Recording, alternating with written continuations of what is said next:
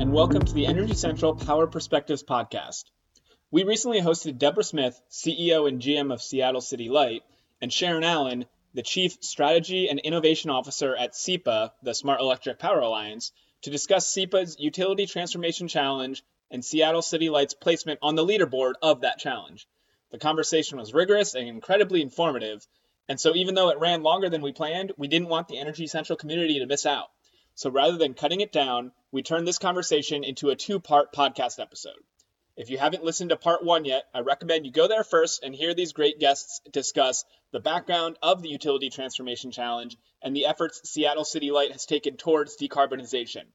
In part two, we'll pick up the conversation right as Debra and Sharon are to dive into the equity question. I'll turn it back over to podcast host Jason Price first to give a moment of recognition and thanks to the sponsors of this podcast, and then dive back into the conversation. Before we introduce our two exciting guests, we want to first acknowledge the Energy Central partners who are making today's episode possible. To West Monroe, West Monroe works with the nation's largest electric, gas, and water utilities in their telecommunication, grid modernization, and digital and workforce transformations. West Monroe brings a multidisciplinary team that blends utility operations and technology expertise to address modernizing aging infrastructure, advisory on transportation electrification, ADMS deployments, data and analytics, and cybersecurity. To Esri, Esri is an international supplier of geographic information, GIS software, WebGIS, and geodatabase management applications. The Guidehouse, formerly Navigant Research, a premier market research and advisory firm covering the global energy transformation. To Anterix, Anterix is focused on delivering transformative broadband that enables the modernization of critical infrastructure for the energy, transportation, logistics, and other sectors of our economy. And to Scott Madden. Scott Madden is a management consulting firm serving clients across the energy utility ecosystem. Areas of focus include transmission and distribution, the grid edge, generation, energy markets, rates and regulations, corporate sustainability, and corporate services. The firm helps clients develop and implement strategies, improve critical operations, organize departments and entire companies, and implement myriad of initiatives. And now on to today's guest. As utilities look to evolve and prepare for the future, ensuring that the lower income households and traditionally disadvantaged communities reap the fair share of benefits is critical but in implementation, it's not always straightforward. So, what should the utility industry be doing to overcome that? Sharon, we'll start with you. So, I think one of the first things that has been really helpful is just opening the conversation. We have a dialogue going on across the nation about what is equity? How do we ensure? Is it based upon income? Is it based upon race? Is it based upon living in a area that has greater carbon emissions than another. And so i think opening that dialogue has been a positive thing for the industry but integrating equity considerations and goals I mean, as long as I can think going back, we've had, gosh, since the late 70s, when energy efficiency and demand side management programs first came out, we've had programs for the disadvantaged, but I don't know that every time we structure a new program across our utility offerings, people have thought about how do I make sure that I'm bringing all customers, not disadvantaging a certain class of customers? And I think that conversation has been raised to the top. And so I think step one is just people opening up that conversation and thinking about integrating those considerations into their goals no matter what the program design is. So, what are some examples of things that we see people starting to have the conversation of equity in? We've seen equitable utility EV programs looking at how they minimize barriers to adoption for all customers, looking at community solar access and how that can perhaps address some equity issues that have existed looking at economic development and support for disadvantaged communities and how to ensure that in some of these disadvantaged communities that they have just as good of resiliency and reliability of service where they live as anybody else in the service territory. And I think all of us really are looking at our own workforces and our own leadership and, and beginning to challenge ourselves and ask ourselves do we all look alike? And are we looking for and actively seeking greater diversity to change things up? So while i believe it is an area we have had programs in in the past it's probably been more of the smaller portion and now it's moved more central stage and i think there's more recognition and the dialogue has opened up and i think that's the first good step for any of us in the industry to make sure as we do programs that we're thinking about how we're looking at diversity and equity inclusion for anything that we design going forward what do you think, Debra? Is Seattle City Light seeing the same things that Sharon's talking about across the industry? Yeah, it's such an important question right now. So, equity, race, social justice, they've long been core values for both the city of Seattle and Seattle City Light. And as we invest in transportation, electrification, and grid modernization, we really want to invest primarily and initially to the benefit of historically underserved and impacted communities. So, this means environmental justice communities, such as for us, the Duwamish Valley, which is land that, that belonged to the indigenous people of Washington state, and our BIPOC customers. You know, we think about it in terms of people who have traditionally come last or whose voices are typically not in the room. Um, there is no playbook for making equitable investments for us to pick up and, and work from. So we've been my employees, and, and thank you, Sharon, for calling out Emeka. My employees, Emeka and his teams, David and others, they are literally writing that playbook. I mean, this morning, just this morning, there was some email that was running around, and somebody shared out a picture of some EV charging infrastructure. And it was a picture of a fast charger that was in some neighborhood. It wasn't our picture and it wasn't from around here, but essentially there were cobwebs on it. And it was being used as a picture to demonstrate how if you don't talk to community, if you're not engaged and not just talking at them, but actually engaging them and involving community in, in your work from the very beginning, from siting and talking about how can we support perhaps a different mode of transportation in this particular neighborhood with these particular people. If we aren't engaging those discussions in a genuine and authentic way, we can make mistakes. And one of our first public charging fast stations went into a neighborhood that uh, it, it has been underserved and it wasn't as well received as we had hoped because we didn't do the hard work up front in a way that was meaningful to those folks. So we have learned and changed and grown. And you were mentioning our transportation electrification. Well, even as we've our community outreach going into Washington state's CETA process right now, which is the Clean Energy Transformation Act. We are continually learning about how to have the right conversations with folks so we are meeting the need where it is. And I just want to share really quickly four principles that um, literally I'm in a call later, my last call of the day, which is around how do we think about building electrification in the future? And my team sent me over a PowerPoint and they list four drivers. And I think it qualifies or applies not just to building electrification, but to this subject of transformation in general and how it interfaces with and intersects with our desire to be more equitable. So, one is we desire to equitably support our customers through the decarbonization transition which means we don't want to leave customers behind that can't afford to convert. That's going to be a very real issue for us as a country and worldwide because it's not just the investments that the utility makes or that the public sector makes. In order for this transformation to continue, it requires investment on the part of customers, many of whom can't afford it. Number two, ensure customer energy affordability. And I know that we're all thinking more holistically. It's not just about rate. It's that sweet spot between rates, energy efficiency, helping people be wise consumers of the products and services that they need now more than ever in order to navigate life. We want to reduce the burden uh, of electrifying and help customers save on their energy bills, not their rates. Number three, optimize the utility value while enhancing resiliency and reliability. And Sharon talked about that. We want to maximize the grid value of beneficial electrification as a way of maintaining affordable rates.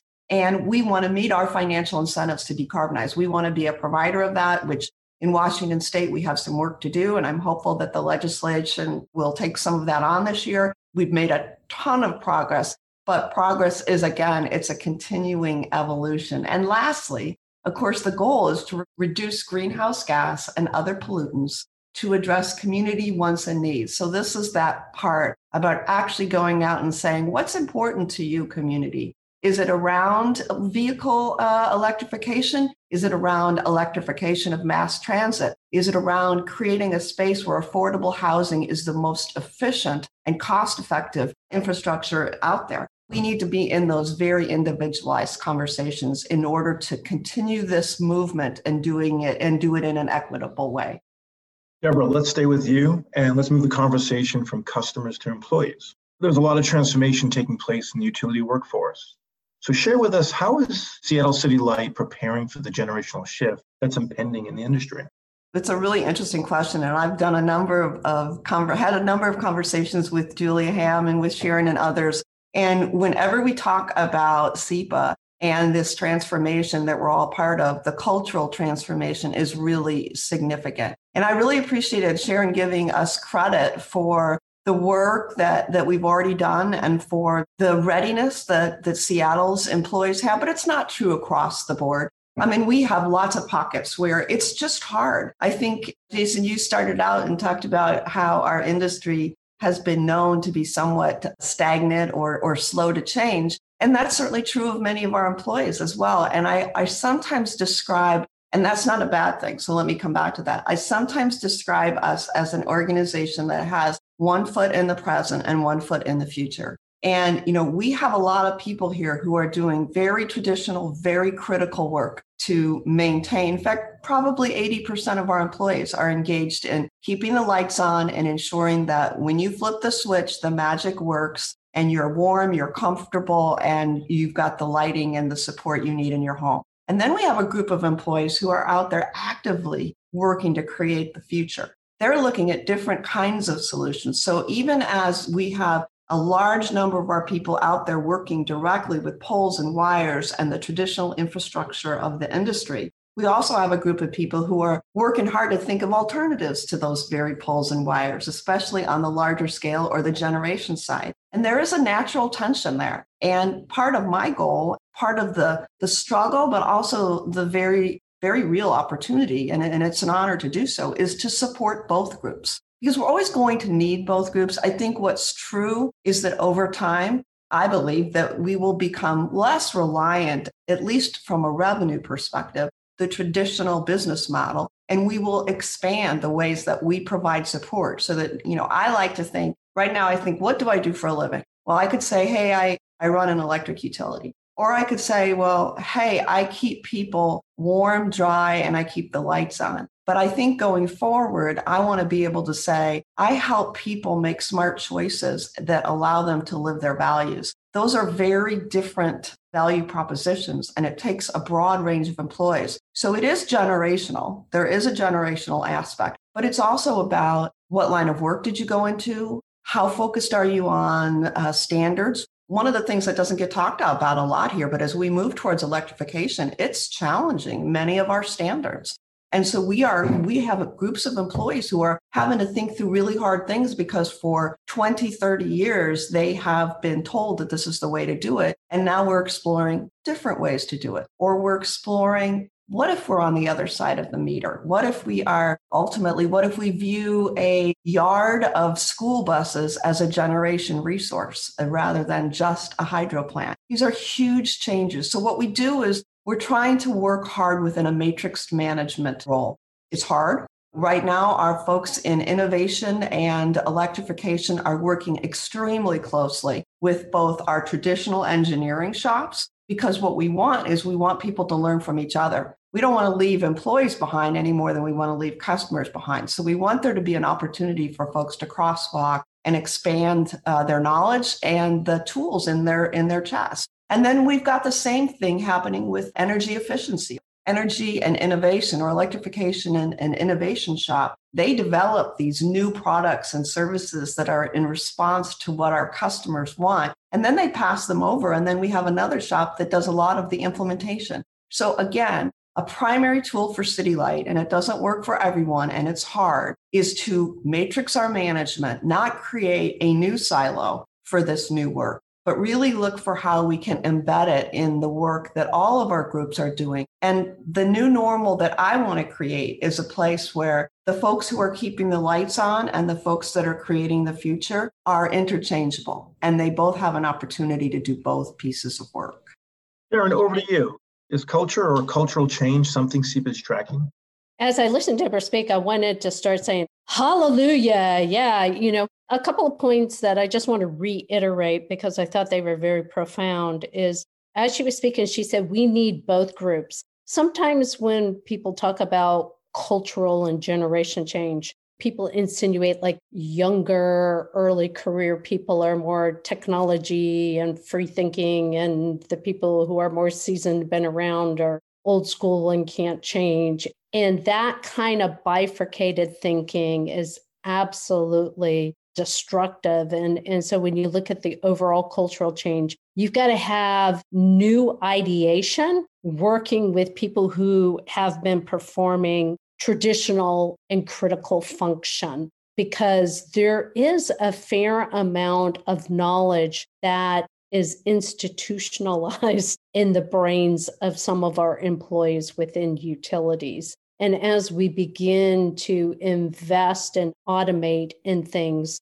we've got to make sure that we've gotten the institutional knowledge that exists within the brains of our employees considered so that we continue with change to keep our grid reliable and safe and economic. And the reality check is culture is a hard thing to quantify. You definitely quickly see when it is not working because it's very destructive in terms of strategy execution or environment for employees to want to work in. But we need to be able to blend the new ideation and I think one of the things that we've been talking about is the focus on climate change and the impacts of climate change has really become a focus area to bring all teams together on what do we need to do to take our utility through this transition and bring our employees with us so that we provide safe, reliable, economic, and clean energy to our community such that all our customers within a service territory have a variety of options of how they interact with us, how they use what they use from us, and they do it as efficient and in a smart way. It takes all types of individuals and people to be able to do that. And technology, while it is our friend, it is not the end all be all without the process and the knowledge and learning how to marry the two together becomes important while we may think of how do we do things different as you begin to automate things then some of your field workers and the way they may have performed a function may change so that results in process changes and re educating our employee base. So it is this cultural change is something that affects all employees, and all employees need to be working together towards the same end goal. And I think that is a key to success. Where I've seen some challenges for utilities in the US is they may set up a separate innovation or strategic ideation lab. And that's where we'll label them all the innovators are. And the challenge is if they are not working with the operational people and the people in the utility who have to transition, then I have seen that has been a challenge in a couple of the innovation labs in a couple of utilities uh, have gone through some painful transition and have had to change things up because you can't have it sitting on the sideline. It's got to be matrix through because it affects people in operations and how they're going to do their job, or it changes processes. It requires reskilling so that everyone's ready and has an appetite so that readiness for change is there at the appropriate time. You two make a great team. I'm sure we're going to get a lot of likes on Energy Central for this discussion. So thank you again for all this input. You know, given our active community, one thing we've heard is that they want to know more about our guests on a personal level. So we're going to go into our lightning round. I'm going to ask you a few questions and you're going to answer it with uh, one single phrase or a one word answer. Let's have Debra answer first, and then Sharon will follow up with you. Are you ready? Ready. Ready. Here we go. So, Debra, beach or pool? Always pool. Sharon? Beach. Debra, favorite late night meal? Eggs with spinach and Parmesan cheese, scrambled eggs with lots of spinach and Parmesan cheese. Sharon? Chips and guacamole. Debra, last book or article that got you to think? Oh, wow. That's a good one. Well, I just read an article this morning about a woman who she wrote some books and she died very young. And she's actually a Christian author, but it was in the newspaper. Had a quote that she lived by, which was thick skin, tender heart. It really spoke to me because it's a lot of how I try and lead. And it was interesting that this very young 37 year old woman in a completely different line of work who passed away much, much, much too young would have a kind of a, a theme that resonates with me so closely. Interesting. Uh, Sharon. Yeah, so you know, I read this book many, many years ago, and just recently I read it again. It's a book by John Maxwell, and it's called Failing Forward. And I don't know why I picked it up, but I thought, you know, there's enough change going on. What the book's about is really iterating, and it's okay if you stumble. It's what you do after that to move forward. And when you're in the midst of a lot of change or transition, sometimes we have to think that we have to have total perfection and get everything right. And we don't always need to. We just need to be able to pick ourselves up and continue the journey. Debra, what did you want to be when you were growing up? Uh, President of the United States. wow, I guess I was less ambitious. From the time I was five, I'd always tell everybody in my family I'm going to be an engineer. And so I became an engineer and have never regretted it. I have enjoyed what I sought out to be.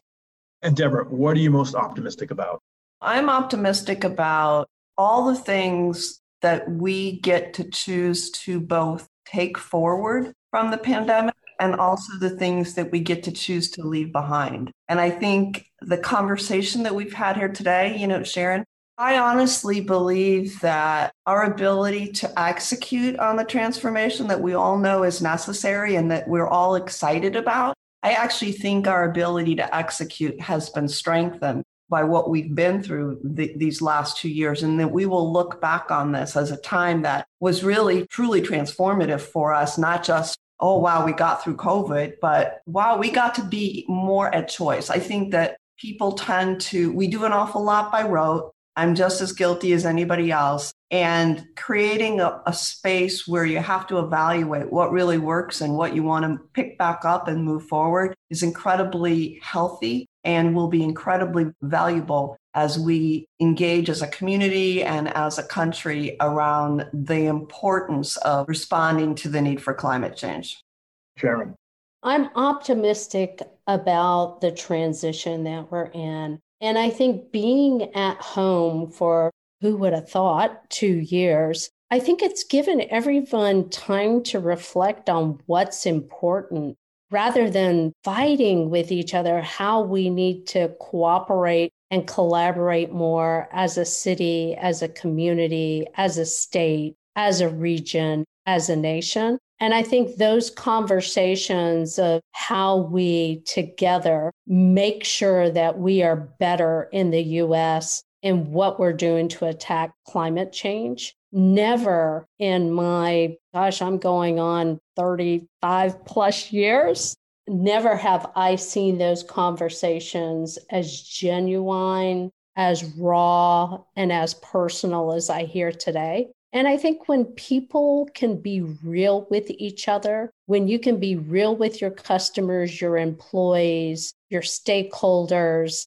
and you can have those conversations on the changes that one needs to make. I think it gives you a first good step. And it makes me optimistic because I don't think we were always so willing to have such open conversations in the past. I'm always impressed at how transparent our guests are when we ask these fun questions. So thank you both for sharing that. And I also want to thank you all for taking the time. So before we let you go, though, we'll give you both the last word.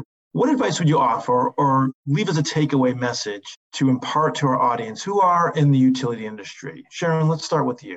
My parting advice would be just the recognition that the world doesn't have the luxury of time on emissions reductions. We need to accelerate progress, and that is a now thing.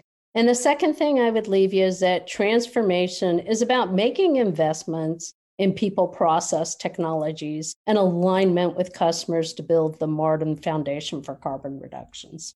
And Debra, over to you.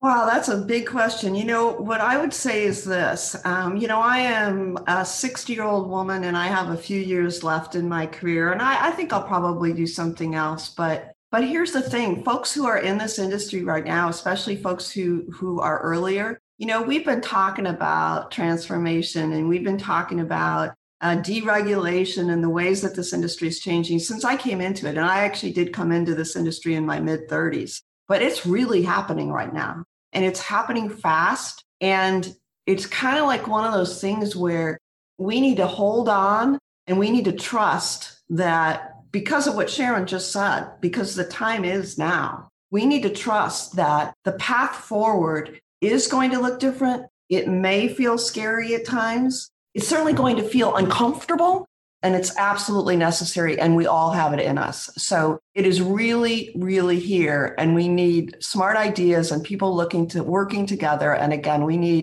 a spirit of collaboration cooperation and a partnership. And i think if we can figure out how to do that well i'd love to see congress figure out how to do that but if we can figure out how to do that i think we can move the needle in a mighty way it's been a thrill having you both join us today, and I mean it. You make a great team, both of you. Thank you again for taking your time out of your busy schedule to share your insights with our Energy Central audience. Hopefully, as this all continues to develop, you can share with the Energy Central audience again and keep us up to date. Until then, Debra and Sharon, thank you so much for joining us today. Thank you for having me. Thanks for having me, Jason. Once again, I'm your host, Jason Price. Plug in and stay fully charged in the discussion by hopping into the community at energycentral.com. See you next time at the Energy Central Power Perspectives Podcast.